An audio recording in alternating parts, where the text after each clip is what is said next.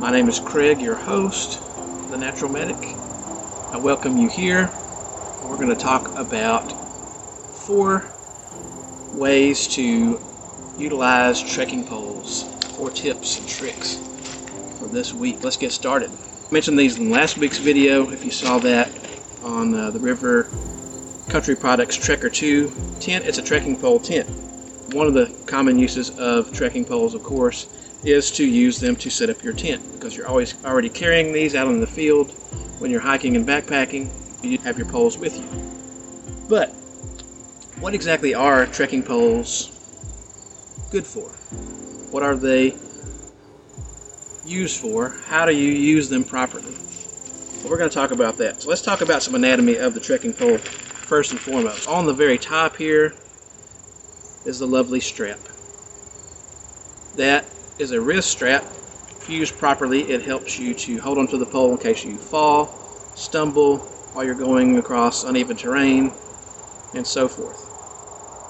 Underneath that, you have a cork grip, a foam grip, the first section, the middle section, the bottom section, and finally you have a carbide tip. That is pretty much your anatomy of the pole.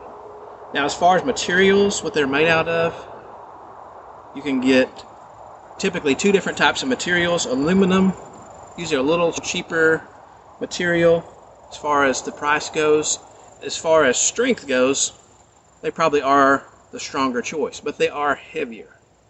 I chose to get carbon fiber poles because carbon fiber poles, the weight difference was what I was looking for, and used properly, they're going to be just as good as aluminum poles. This particular company, like I said in the last video, is called the Fit Life. It's available on Amazon. I will put a link down in the description and also in the podcast description if you're listening on the podcast so you can check those out for yourself. At time of airing right now, they're running around 35 to 40 bucks, I believe. They have a wide variety of accessories, which we'll talk about next. Come down for a second. Accessories you can attach to the ends of your poles. One accessory right here is these little feet looking things. They look just like this. Got a little boot. Those go on the end. I'll show you how this, how they slide on here. For example,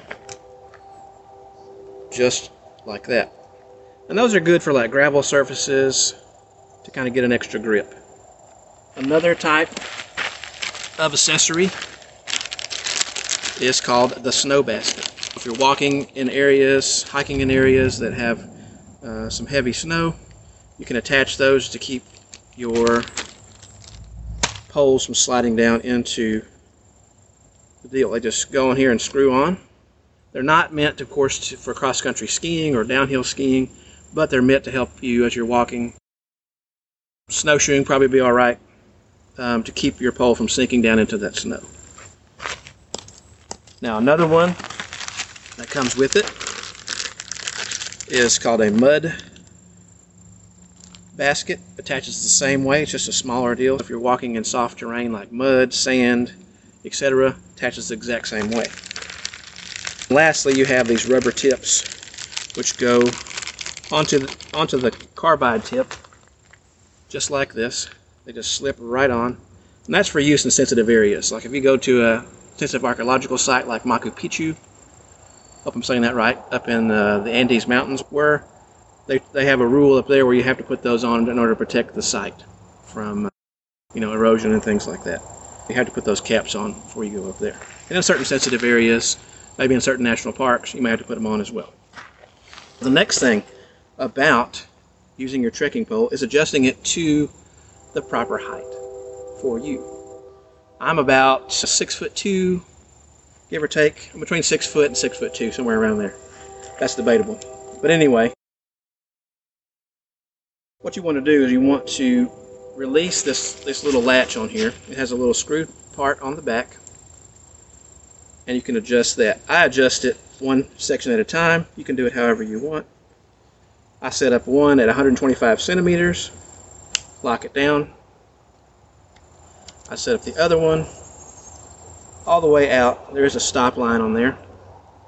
Hopefully you can see that on camera. I do it right there at the 135 mark. because what you want to do when you have your trekking pole, ideally, you want your arm to be at about a 90 degree angle. I'm kind of standing on a bit of a slope. There you go. That way, whenever you're going down and walking, you want to have that set up. So it keeps your arm pretty much level to the to the ground. Go ahead and set up the other one. I'll show you how to use the wrist straps. There's a wrong way and a right way to do the wrist strap. The wrist strap is there so that you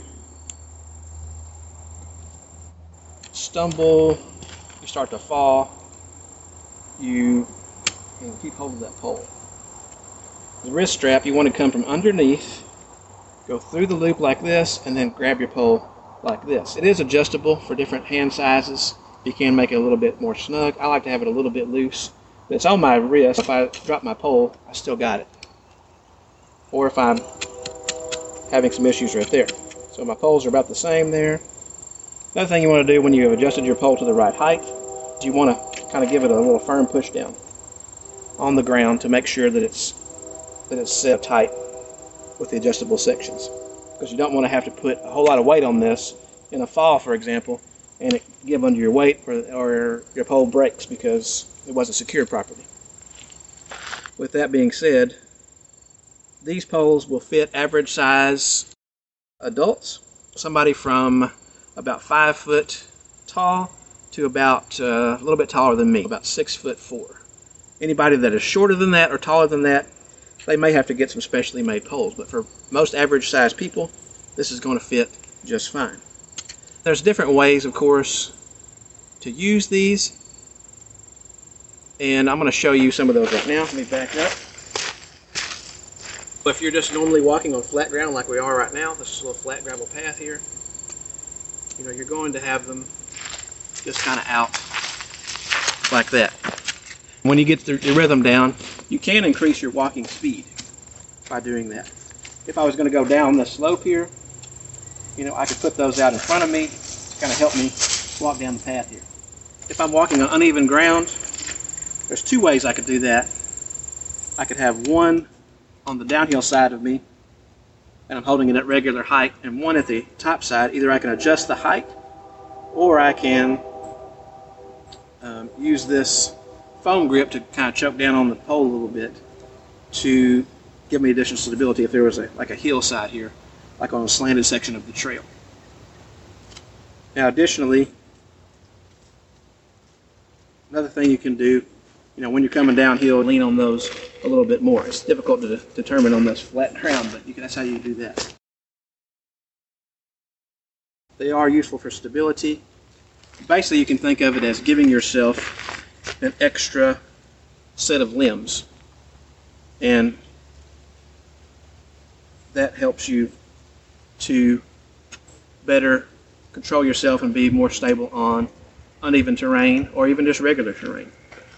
Especially when you're under load. If you're backpacking or hiking and you have a heavy pack on the back, you're going to be already a little bit unstable. This adds additional stability. Now these can be stored very easily. You can just loosen these and like this close them back up. These have these particular ones have a clip on them. Get that loose. Can be clipped together. Oops. Just like this. That can be stored like that. I do have a bag that comes with them. This particular company provides a bag. So you can slip those inside of the bag like so. Or if you want to further break them down, you can actually open up these and pull the sections out and stack them side by side and put them in a side pocket on your pack. Kind of like that. Either in collapse mode or in sections. Hopefully you learned a little bit more about trekking poles, how to use them, what is the what is the best use for them. If this video gave you value of any kind, please give me that thumbs up. I'd love for you to do that. If you're listening on the podcast, I will put a link to the video version of this in the description. Thanks so much for watching, y'all, and we'll see you next time. See you on the trip.